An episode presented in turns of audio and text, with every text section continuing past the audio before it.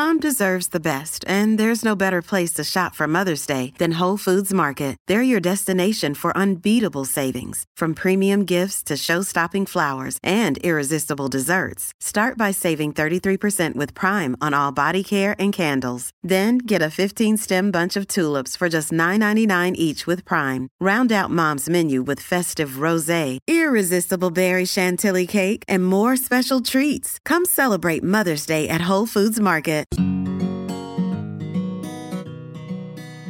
This is my commitment. I'm going to go and engage in actions in the direction of what I care about, my values, even in the presence of obstacles. That was Dr. DJ Moran, and you're listening to Psychologists Off the Clock.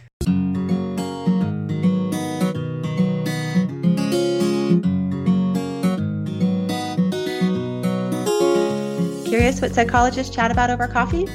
We are three clinical psychologists who love to discuss the best ideas from psychology. I'm Dr. Diana Hill, practicing in Seaside, Santa Barbara, California. I'm Dr. Debbie Sorensen, practicing in Mile High, Denver, Colorado.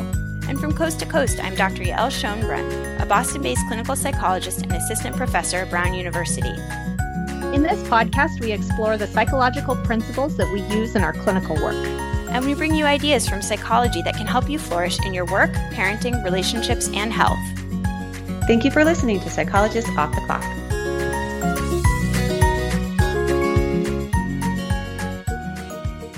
You want to get inspired about making some changes in your life, uh, this episode is going to be great for you.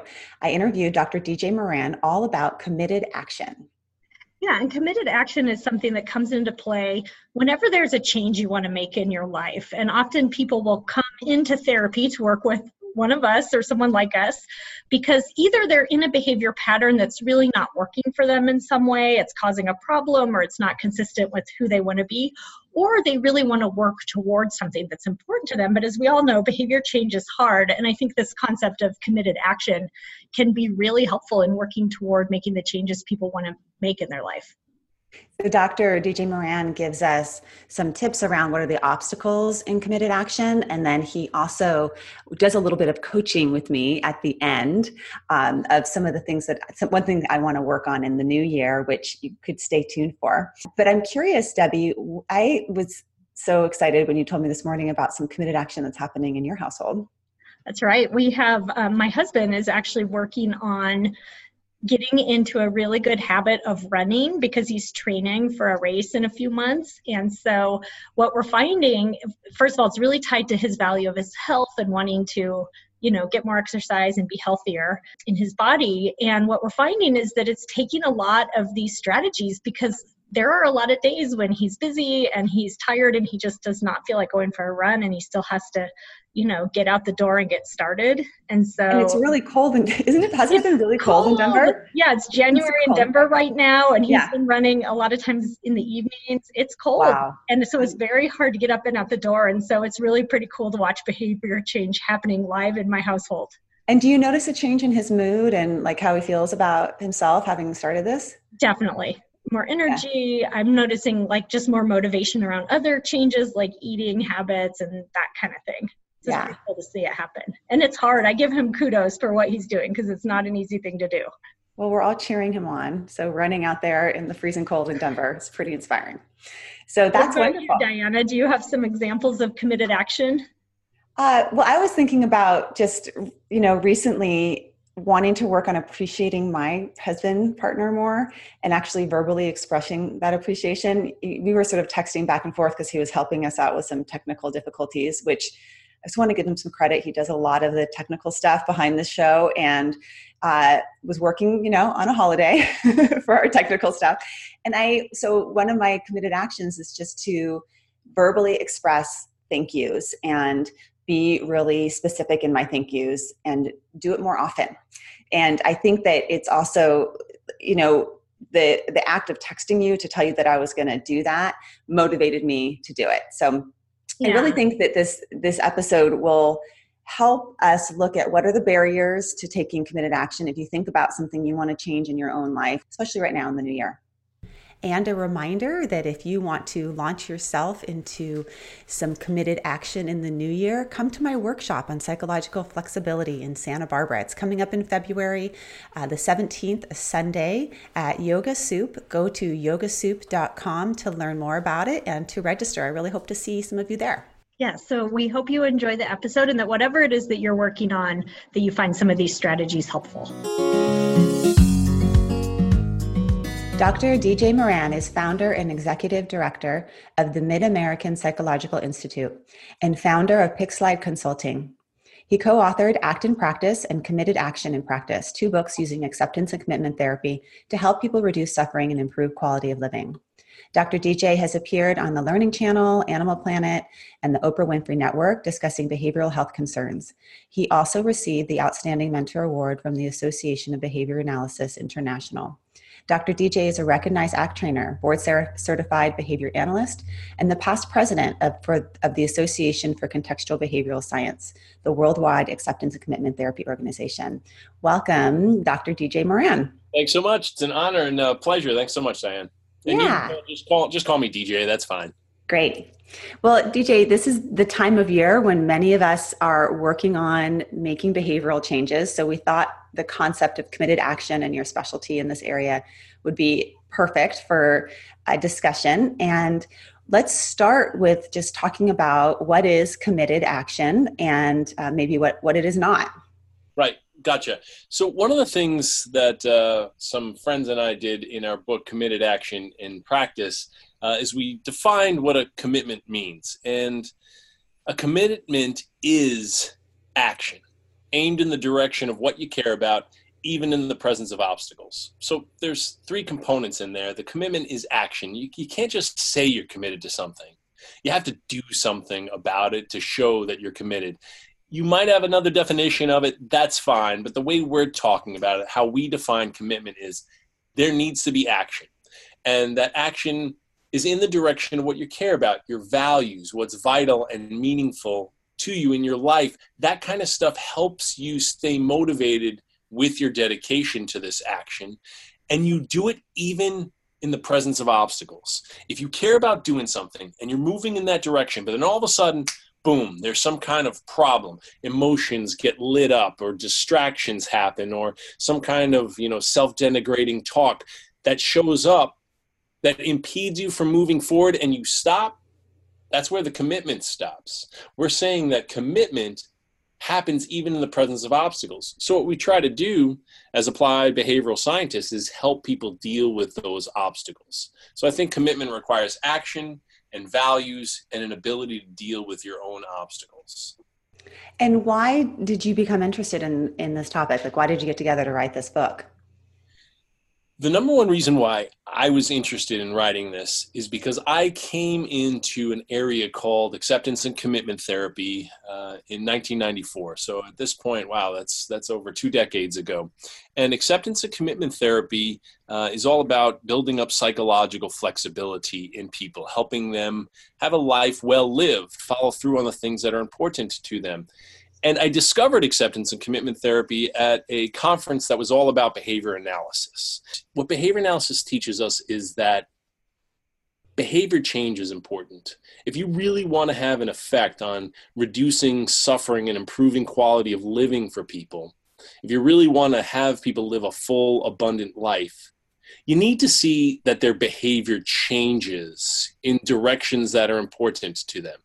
Yes, it's the it's the component that I think therapists want to see change and maybe clients even come into therapy for but it's also the one that maybe is hardest to keep going. You know i think the motivation for change at the beginning of therapy is high and that can wane over time or you come across barriers or you come across contexts that really interfere with committed action. So what are some of the obstacles that you write about to to actually making the changes that we want to make in our life? Yeah, so I think that uh, there, there's two ways to look at obstacles to someone's uh, behavioral change. They're either going to be external obstacles or internal obstacles. Sometimes you can't change your behavior because you don't have the money, or you're in a rotten relationship, or you've got uh, kids who really need you to uh, spend a lot of time with them because they're dealing with some kind of um, educational concerns, or you've got a job that you have to keep, uh, but it's driving you nuts, but you really need the money and you don't have an education or an opportunity to go out and get anything else new. These kinds of things that I'm talking in generalities, external world things, that's going to require counseling and um, some real consideration about practical solutions. And I'm not going to spend too much time doing that. Mm-hmm. But I just want to say that, well, one of the obstacles to uh, being able to uh, engage in committed actions is the external stuff. The, the, the world is tough sometimes, and it's hard to change your behavior because there are external obstacles. But the internal obstacles that we want to talk about in a succinct manner is sometimes we aren't able to change our behaviors or our committed actions because of a lack of focus we might get easily distracted uh, by sidetracking thoughts. We also might have stressful emotions. So those are three things that I think act as obstacles lack of focus, sidetracking thoughts, and stressful emotions. So, lack of focus, that's that's kind of how we sometimes get caught up into thoughts about other things other than our own behavioral change and other things other than what's going on in our present moment. I don't know how many people are familiar with this, but there's some data out there that suggests 47% of the day people are thinking about other things other than what's going on in their life. 47% mm-hmm. of the day, give me three points. That's almost half the day. Your yeah. thoughts are about things like there and then instead of here and now. Yeah. That can be an obstacle. If you really care about doing something, let's say you're one of these folks, and, and this is why you invited me onto the, the, the talk today because it's uh it's the first week of January. We're talking about committed actions and maybe New Year's resolutions. People get distracted from their New Year's resolutions they they get a, have a lack of focus. I do too. This is part of the human condition. I'm not trying to be critical. But we give up on average our New Year's resolution by January 12th on average hmm. within the first 2 weeks. And wow. Because we have a lack of focus. We we don't really pay attention to what's going on right here and right now. We just find ourselves on autopilot. We do what we used to do. That's what was previously rewarding or reinforcing. Hey, this is a habit. It's worked for me in the past. This is how, you know what, what what I do, and you don't focus on your present moment very often. This is why in acceptance commitment therapy we often encourage people to take up a mindfulness practice. Mm-hmm. The other two things that I mentioned is sidetracking thoughts. Sometimes just the way the mind works, so to speak, is you just have a habit of thinking things a certain way. And when certain situations happen in your world, you just go back to the old reliable way of thinking about it.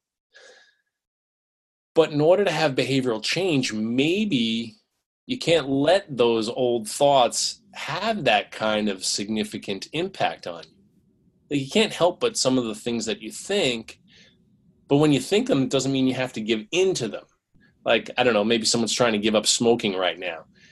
And, uh, you know, they're getting a craving and they're saying to themselves, you know, I would just feel better and uh, I'll just, you know, uh, I'm just going to take the break uh, during my coffee break with my friends because I want to catch up on you know what they did over their Christmas vacation or their holiday you know break, and they have that thought to ch- kind of justify breaking their New Year's resolution. Um, the other thing that sometimes influences people are stressful emotions. You know, just the emotion of anxiety or the internal feelings of stress when you're used to smoking and then you don't want to deal with the withdrawals and you don't want to deal with grinding your teeth and the shaking and the you know upset stomach that you might be having and you just say you know how i can deal with this stressful emotion that i'm feeling is i can just smoke again but then i won't again tomorrow. I'm just gonna i'm just gonna chip today. I'm just gonna cheat on my new year's resolution today but i'll give it up the day after that. And so mm-hmm. those are three important things lack of focus sidetracking thoughts and stressful emotions. Those sometimes have an influence on us breaking our commitments.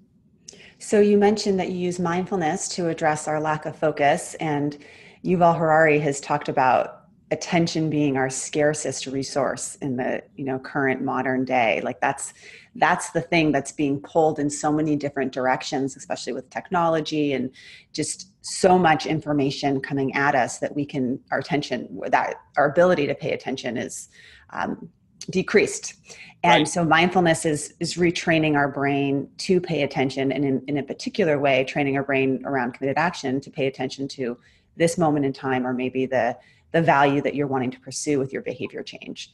And then you talk about um, the thoughts that get in the way. How do you address the, the other two components thoughts and emotions when you're working with committed action? Well i do think that a mindful practice can help out with all 3 mm-hmm. right? Learning how to deal with sidetracking thoughts and stressful emotions. I think if one is diligent with their meditation or their mindful practice, um, that can help out all three of those obstacles. Um, giving someone a new relationship with their sidetracking thoughts just because you have the thought, oh, I'm just going to go out on my coffee break with my friends and catch up with them on what they did on their holiday vacation. Notice that as if it were a leaf on the stream. When you're sitting and you're doing a mindfulness exercise, sometimes we teach people just notice your thoughts as if they were leaves on a stream floating on by. Don't necessarily get hooked by them, don't necessarily get influenced by them. Just notice thoughts. They don't have to have an influence on you. And you practice that while you're sitting in your meditation exercise but then what I'm always saying to my clients, and I do executive coaching and I work with people who deal with anxiety and depression, I say to them, don't just expect to do some meditation for 20 minutes in the morning and that's going to take care of you for the rest of the day. You need to apply what you're using during your mindfulness exercises throughout the day. If you have a sidetracking thought like, I'm just going to go outside and uh, smoke with my friends because I want to find out what they did during their holiday vacation, notice that thought as if it were a leaf on the stream too, and bring yourself back to the here and now, which is the mm-hmm. only place action happens. Bring yourself back to the here and now and follow through on whatever substitute behavior you were going to do to replace that smoking. Mm-hmm. It's great. Sometimes I'll work with like um, long distance runners or athletes. Oh and, wow! And that kind of a skill is is is similar. It's like when you're doing your sport and you have that thought of I have you know I need to stop now or I need to take a break. That actually just bringing your attention back to the experience of your body in this moment can help you just continue continue on. And right. it's it's very similar when we're carrying out behavior act, um, behavior change but at the same time one of the things i have a hardest time with is getting people to start a meditation practice yeah right I, I, like I that i mean i have people like for months coming in saying oh i know i need to do this i really want to do this i know it's good for me but i can't i've tried the you know three minutes but i so you know if mindfulness is the thing that's going to help us with committed action but then we have to create a committed action to do the mindfulness practice how do you work with that yeah, it's it's interesting. I, I I'll tell you, I'll answer that, but I also want to come back to the long distance work that you do, long distance running work that you're doing, if you don't mind. Yeah. Um, but what I what I suggest we do for folks who are having difficulty picking up a disciplined mindfulness practice is have compassion and understanding for them because I've written several books about mindfulness mm-hmm. and I still don't remember to do it every day. I have yeah. to admit to it. I mean, shoot, I wrote a book including mindfulness in the chapters and the title has the phrase committed action in it. I, I, still, you know, I still yeah. realize that uh, this this can be an obstacle.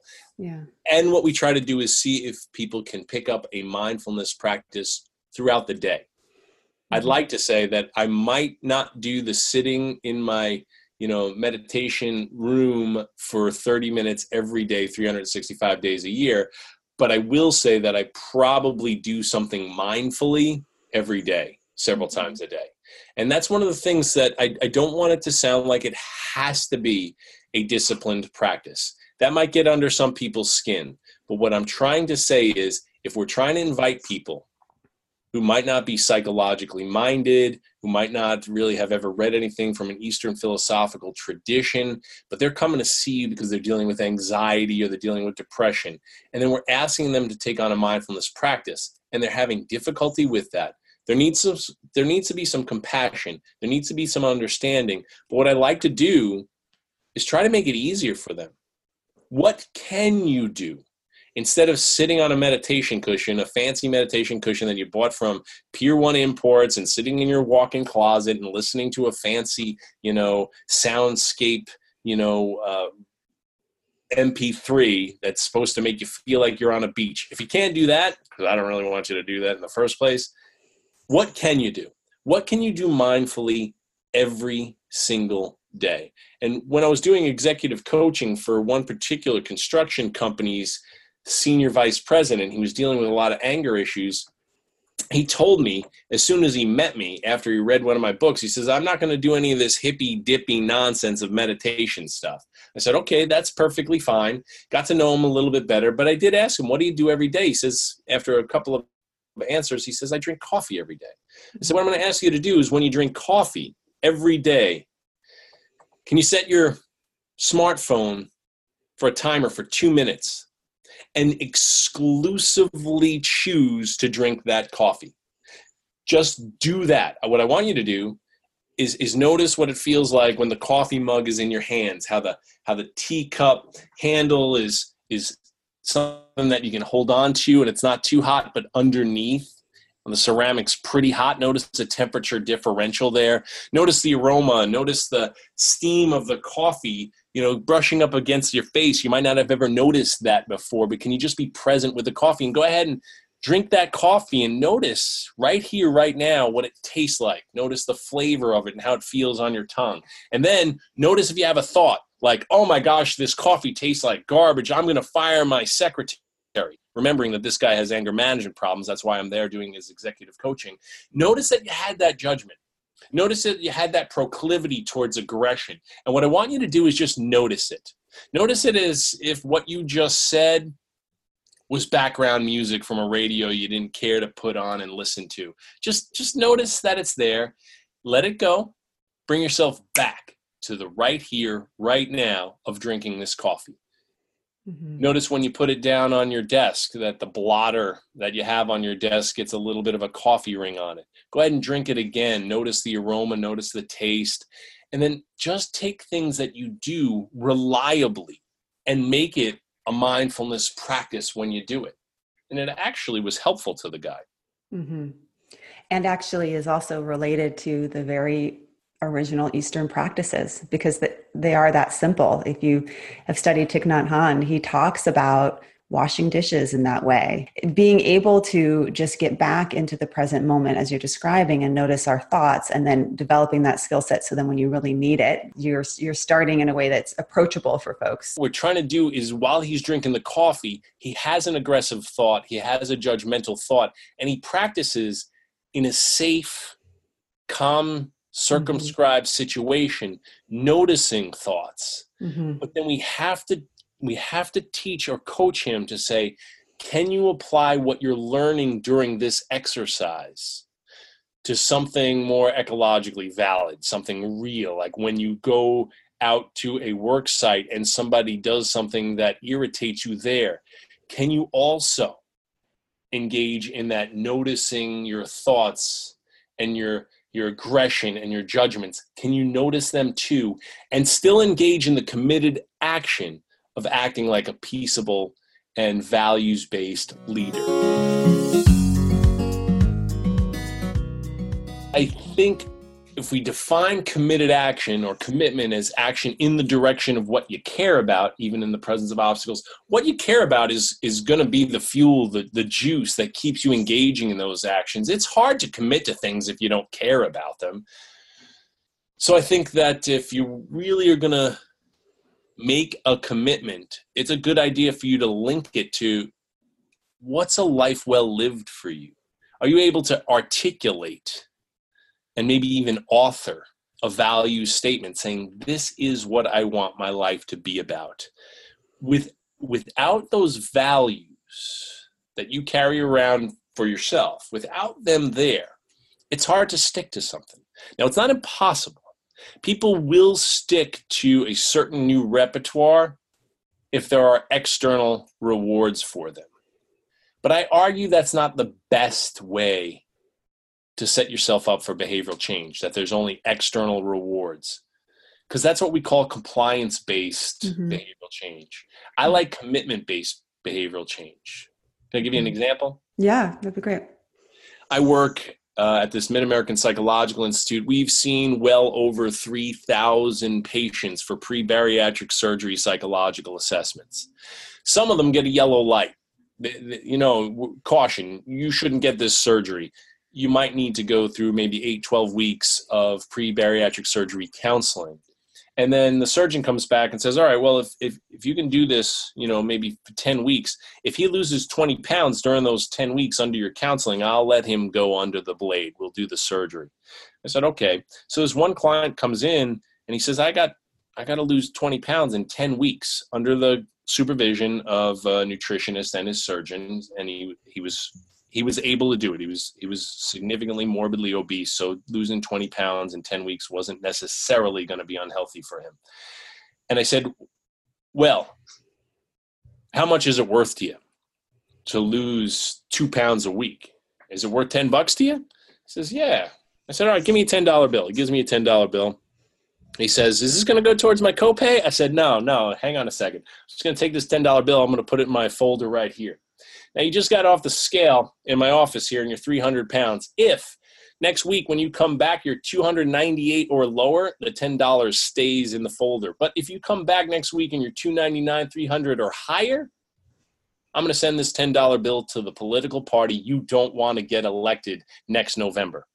So, right there, what we're doing is we're using the carrot and stick routine. We might call it contingency management or behavioral contracting. It's a 20th mm-hmm. century approach, right?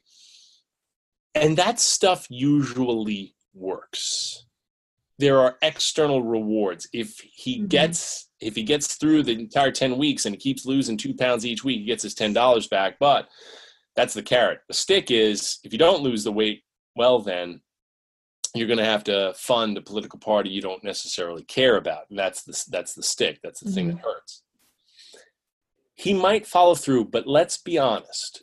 What happens right after that particular session, what's probably going to happen is he's going to go and that day maybe go get a triple cheeseburger and a large you know coca-cola and really say to himself well i only have to lose two pounds so i'm just going to have my one last hurrah and eat eat the stuff that i find delicious. Because i have 167 hours to lose these two pounds. But while he's doing that then while he is engaged in that kind of indulgence in that present moment, is he really following through on his values? And that's why we have to ask him, why do you want this surgery in the first place, client? Why do you mm-hmm. want it? And if he says, well, I want the surgery because my primary care physician said I should get it. No, no, no. That, that's someone else's words. Why do you want to lose the weight? He says, Oh, because I was reading in Shape magazine that my BMI needed to be below 25. No, no, no. That's someone else's words. Why do you want this? Because if you follow through on this weight loss program because the Shape magazine author wrote something or your primary care physician said something about it, you're just engaged in compliance. You're doing what other people tell you I want to know why do you personally want to lose the weight? Because if it's just the primary care physician and the Shape magazine author, they're not around watching you 24 7. And the, the challenge with the first method of the $10 is that that's not always going to be there. That's not going to be there 10 years down the road when he's struggling again with his weight or making decisions. But the values will be there. And it makes me think about conversations that I've had with clients about parenting issues. And sometimes we'll just get so frustrated, we start just wanting to pay our kids to do stuff. And so clients will come in saying that they're paying their kids 50 cents to pick up a dirty towel off the floor or a dollar to clean up their room. And I'll ask them, Well, do you get paid 50 cents to pick up your wet towels or a dollar to clean up your room? And they'll say no. And I'll say, well, then why do you do it? And they say, well, because it just makes me feel better to have a clean space to live in. And I'll say, yeah, well, down the road, no one's going to pay 50 cents or a dollar to your kid when they're in college to pick up their wet towels or clean up their room. But maybe down the road would be a good idea for them to have that intrinsic kind of motivation. That's where ACT kind of differs from traditional behavioral analysis is that when you add in the value component, it shifts how you're doing contingency management because now contingency management is about values, not just about stick and you know right. um, rewards. Yeah. I agree. I agree with what you're saying. That's why we'd want to ask them why you're losing the weight yeah. and uh, why are you motivated to and don't tell me about the primary care physician in the magazine. Why do you? And if he says something like because i uh, I want to be around for my grandchildren, or you know, because I'm so heavy, I'm not able to go out on RV trips, recreation vehicle trips with my spouse, and I'm missing out on you know things that are important in my one life on the planet. That that kind of values articulation i think that can help with the commitment of what he needs to do in order to lose the weight. Mm-hmm. absolutely. Yeah because you can be around you, you're, you're you're around you are your own contingency manager at that point. Exactly. You can say i'm not following through on what i care about for my own health my own recreation my own family values. You're watching yourself but this is why we in addition teach mindfulness in addition to values.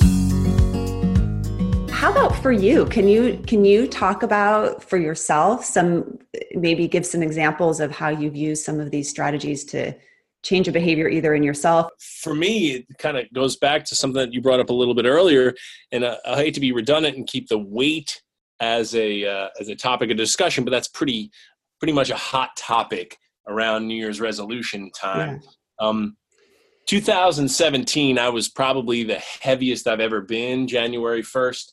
And uh, I have a history of running marathons. Ah.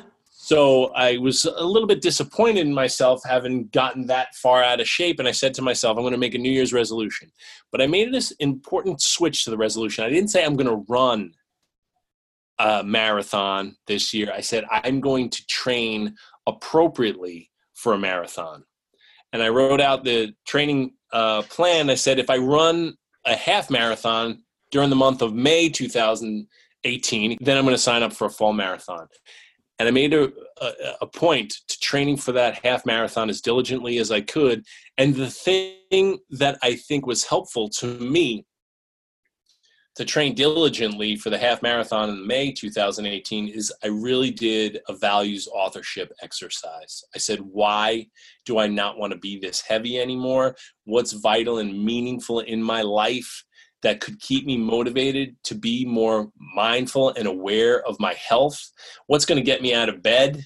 Even though it's nice and warm and comfortable at five o'clock in the morning, and I'm reclining and I'm and I'm enjoying you know just just relaxing that's that's the current good thing that's the current reward or reinforcer what's going to make me forego feeling good in the present moment and get in my, my car i live near chicago get in my car and go to the elliptical trainer at my gym. Why, why am i mm-hmm. going to go do something like that? Why do something difficult when there's an immediate reinforcer here? And i said because this immediate reinforcer if done on a regular basis is what makes me heavier and heavier and less cardiovascularly fit. There are more important things in my life than just being comfortable in the present moment like being around for my grandchildren being physically fit enough to not necessarily get other kinds of diseases, to be physically fit enough to be able to do things that I care about, like play with my kids and travel around the world with my spouse. So I'm willing to forego the immediate gratification for the bigger, broader, more reinforcing things of my values, having a life well lived. So you get out, I started to train for the marathon the right way, the half marathon. I made it. Uh, when I did the half marathon, I signed up for the New York City Marathon. I got in. I ran with a friend of mine. Uh, we didn't hit the time that we wanted to, but then in December, I found myself in the same place as a as another marathon. I just I, I didn't know this was going to happen. I was teaching in Honolulu. The Honolulu Marathon was in town. I signed up with it for it for se- with 72 hours advance notice, and the entire time I was there, I said if I feel pain, as long as it's not injury pain, I'm just going to accept it Yeah. mindfully. And because of my value of liking to achieve things, I actually ran a personal record, even Wow. though I ran, the marathon really kind of uh, as a as a surprise to myself. Mhm. And so I would say, uh, given your question about how has how has committed action helped me, uh, it really helped me change my health. Uh, I, am a totally different person than I was January 1st, 2018, because of my values and because I was committed to doing these exercises. Yeah, absolutely. And I, you, you mentioned accepting pain because, uh, you know, for athletes, it's a very you know, physical pain, and that's part of, I think, what athletes are capable of doing is trans. And same thing with I think performers with you know anxiety, is they transform it into this is part of the experience, and it's there's nothing wrong with experiencing discomfort. It's just a part of being an athlete. You're going to experience discomfort and the way the performer experiences um, a little bit of anxiety before they go on and they find it kind of energizing but it's how we um, our relationship to that pain that that really makes a difference because in other areas where we have emotional pain accepting it feels like the last thing that we want to do and it's so key it's so key in being able to move forward in the direction of your values Right. Yep yeah Agreed. Agreed. Yeah, especially when you're doing this. Um, there's a phrase in the military that, and I'm sorry if this is not uh, polite language, but uh, you might have heard this before. Uh, embrace the suck. Like oh the yeah Marines, the Marines Yeah. say that. So, like, this is what it's going to take. It's not going to be comfortable. It might not be fun. Embrace the suck. It sucks, but Mhm. this is what you care about in your life. See if you can make room for it. What about relapses and lapses? Because that seems like that's part of the process. How do you approach that? It's a good question. I, I think we have to understand that absolutely everyone fails at things. And so I almost don't even like using the word relapse with Yeah. some with some situations. Right. Mhm. Life life is a life is is something when you measure like the ups and downs, you have to realize it's an ongoing process Yeah. and it's not always going to work out the way you want to. I mean, if you just look at, if I change the subject a little bit and you just look at a, a really high performing, awesome stock, Mhm. all growth is sawtooth. There's ups and downs even on the way up, Yeah. right? I mean, if you look at, I don't want to, I don't want to highlight any one particular company, but a big Fortune 500 company that you see a lot of uh, trajectory and growth in this company, it's all sawtooth, up and down, up and down, even on the way up in the Mhm. trajectory. So you got to realize it's it's never going to be perfect. I think Michael Jordan said something like, "I've missed more than nine thousand shots in my career, lost almost three hundred games, uh, twenty six times I've been trusted to take the winning shot, and I've failed. I Mhm. failed at those games, those times. I didn't I didn't win the game twenty six of those times. He's Michael Jordan." Yeah. So we have to realize, I I think, have a different perspective on relapse. It's it didn't work out today Mhm. it didn't work out in this objective and this is my commitment i'm going to go and engage in actions in the direction of what i care about my values even in the presence of the obstacles and the obstacles again are things when we tell ourselves about lack of focus sidetracking thoughts and stressful emotions if you relapse so to speak if you fail to make the winning shot you're going to have sidetracking thoughts. I suck i should quit. You're going to have stressful emotions of feeling badly about losing. And you can still move forward in the things that you care about. While I have you here as an expert, I thought I'd take advantage of you a little bit and ask you maybe to help me with an area that I want to make some committed action around in my life. And I'm wondering if you could do a little free coaching here. sure Yeah. My New Year's, I don't know if it's a resolution, but intention or a vision is that I really want to work more on enjoying my life. And I have, I'm I'm a busy working mom and involved in a lot of different projects, both in the home, outside of the home, work related, not work related. And what I find myself um, at the end of this past year is that I was doing so much and not really living in my life, enjoying it, the goodness of it. I, I, thought it would be a good topic to bring to you because it's not, it doesn't have a clear behavioral component, but I know that you'll help me tease that out a little bit. Okay. Yeah. All right. I guess, yeah, that's, uh, it's an interesting question. I'm gra- glad you brought it up. It's uh, somewhat of a challenge. And the first thing I'm thinking of here is um, you want to enjoy life more. Yeah and that to to a guy who is a board certified behavior analyst and you know a, a nerdy kind of behavioral scientist that is amorphic. It's it's non-specific. Right. how am i going to know? How are you going to know that you're enjoying your life more? So so my my first question and it, it's it's it's kind of two questions in one. My, my first question is do you know what enjoying your life looks like? Like, are we exploring what enjoyment would be for you? Or do you know what you enjoy and you're just figuring out how to make time in your life for more of it? So that, that, that those yeah. are different questions. Do I actually know- think it's, it's actually a third, it's actually a third thing. It's, okay. it's, I know what enjoyment feels like. And what's happening is that I'm in something that is enjoyable. So I'm, I'm where I just planted my garden this weekend Okay. I'm planting my garden, but I'm not enjoying planting my garden because I'm turning it into a task. I got to get the winter garden in, you know, um, or I'm with my with my children, but I'm not enjoying being with my children because I'm turning it into a task. So I think that's more. It's it's not that I actually need to make more time to enjoy, like go on more vacations, but it's more. It's it may go back to mindfulness of yeah. appreciating and being in what's what's present and really savoring really savoring my life. Because i know it's limited you know? Yeah. So. I do think yeah, i appreciate you sharing that and i do think your uh, brief mention of mindfulness would be a crucial component to this because you know you you know what you like. You, you like the gardening. Mm-hmm. and you've made time for it so my first two questions are: you know what you like, and, and, and do you need to make time for it? You have it, but it's when the moment is there, you might not be enjoying it as much. Exactly. And that is where I would go into the area of how there's an internal obstacle. Yeah. And there's probably some kind of expectation. And my old mentor, Albert Ellis, who developed CBT, used to say, expectations are premeditated disappointments. Oh gosh. yeah.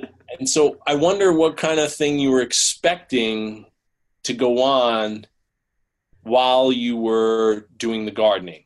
Like, was it supposed to be joyous? Were you going to commune with nature? Were you just going to, you know, be in the flow state? Um, because when you turned it into a task, it sounds like there were certain types of expectations that needed to be done right. You had to hit certain types of objectives. And you know what I'm going to say is is that's part of the human condition. Mm-hmm. That's because you're a bright person who has uh, an ability to use language to make comparisons to good or bad or you know perfect or imperfect or this is right this is wrong that's just language that's getting in the way of you following through on just whatever your value is creating mm-hmm. communing with nature. So it, it is going to call on mindfulness to notice that you're having these thoughts. Yeah absolutely. I don't know if it'll make you enjoy it more because that's another thing. It's not just the gardening that you may or may not be doing in the right way but am i enjoying it the right way? Yeah and yeah. like are you also judging the fact that you may or may not be enjoying things? And and right there it sullies the experience. Yeah. And we're not going to get rid of that. There's there's not you know you ask for coaching for something like that. We're not going to get rid of that. It's how are you going to relate to that? Mm-hmm. this is a heavy self-disclosure but i've got a 18 and a 19 year old uh, you know, they're adults. They're, I'm going to be an empty nester in about eight months. And uh, my spouse and I went out to do a tradition we've done for 10 years. We went to the Walnut Room in Chicago, fancy, you know, place. It's all Christmas up. And even though it's after Christmas, we wanted to go there and do what we typically did. It was so magical back in the day. The, you know, forest uh, angel comes around and, you know, sprinkles glitter on my daughter's head and the food's amazing. And you know my son's like you know eyes are bright and just you know reflecting the christmas tree glow. And i loved this for years. They're 18 and they're 19 years old. They're not exactly staring at the big you know yeah. tree. And my daughter doesn't want sprinkled glitter on her head at 19 years old. She's a sophomore in college. Mm-hmm. the menu had changed. Now it's a buffet um, and I, you know, I just remember saying, and, I remember saying, this isn't how I wanted it to be. This is a traditional thing that really warmed my heart. It gave me that quote unquote Christmas spirit that we get sucked into, or at least not we, everybody, but I do, and a lot of people from my subculture kind of like, you want this perfect Christmas experience. And I remember comparing it to the past and comparing it to the ideal last night and going, this is not what I wanted to pay for. This is not what I wanted to come to downtown Chicago for. And luckily, and I'm not self-aggrandizing, I'm not pointing, patting myself on the back. Luckily, after 20 years of doing meditation and, and ACT, I said, and this is now. This mm-hmm. is my life right now. And I can't compare it to the past. And I can engage in it. Mm-hmm. I don't know if that's enjoyment, but I engage and said, "This is this is my life now. I, I because I value my children, I value experiences. I'm just going to be present with the fact that this is different now." Mm-hmm. And I can say that we could argue that might be what enjoyment is. Yes. Well, for me, absolutely. Enjoyment is engaging and I think in combination with gratitude for the present. Right. There you know, you just gratitude. gratitude for having my hands in soil in December. Yeah. you right. know, that's awesome. Yeah, very many people point. can't plant winter gardens. so, but yeah. um, but I think I think you are. I think it's important the expectation and the comparison, and those are are both big derailers for me. Like right. big ones. Those ones are they are hooks that um, pull me out many many times. So that was really helpful to kind of look at how that may be playing a role in this um, in this goal for myself of enjoying life more that maybe i need to look at my expectations and and how my mind is comparing. And that might be and it's not because if, if you have that it's because you're human it's because you use language there's nothing broken. This is just life on life's mm-hmm. terms and we we we i think we would benefit from a mindful practice to help us deal with this this this life that we live. Right. And i've also been reinforced for it you know i think also looking at how our how we some of the patterning we're in is because the culture or our families or schools we've been in have they absolutely re- re- reinforce you having high expectations and comparing yourself to others. That's how you get right. your phd you know? Yeah, exactly. So it's, it's hard to unlearn that but i can um i can notice it. I can notice yeah. where it's not working for me. Yeah. Well, good well, thank you so much for everything that you shared. It was really helpful. And for folks that want to learn more about, especially therapists that want to learn, more about using committed action, your book, Committed Action in Practice, that you co wrote with Patricia Bach and Sonja Batten, is out and available. Uh, and we'll put a link to that on our website. We'll also put a link to you, and if you have any workshops coming up or other trainings, or people want to work with you directly, so that um, they can find you. Is there any anything else you want to share about um, upcoming I, events? Yeah. Yeah, I appreciate that um, you are willing to uh, give people my contact information and links and stuff like that. Um, but it's very simple. I'm just uh, drdjmoran.com. You can find out a lot about my calendars ongoing, even if you're listening to this in the middle of the summer uh, mm-hmm. as a recording. Um, uh, just Dr. D-R-D-J-M-O-R-A-N.com and my training calendars there. And uh, that's my Twitter handle and my Facebook. Um, and if we're talking about, you know, uh, any types of events coming up. Um, the ACBS, Association for Contextual Behavioral Sciences, is having an awesome world conference in June yes. 2019 in Dublin. I highly recommend you go there. It's, I think, the week of the 25th through the 29th or something like that. Um, so I definitely hope uh, folks who are listening to this will come to that conference. Yes, they're really fun, really inspiring. Well, thank you so much. It's been an honor and a delight to have you on and wishing you a wonderful 2019. Likewise to you, Diane. Thanks so much for the opportunity. Thank you so much. And stay committed. Thank you for listening to Psychologists Off the Clock. You can find us on iTunes, Facebook, and Twitter. This podcast is for informational and entertainment purposes only and is not meant to be a substitute for mental health treatment. If you are having a mental health emergency, please dial 911. If you're looking for mental health treatment, please visit the resources on our webpage. Our website is www.offtheclockpsych.com. That's www.offtheclockpsych.com.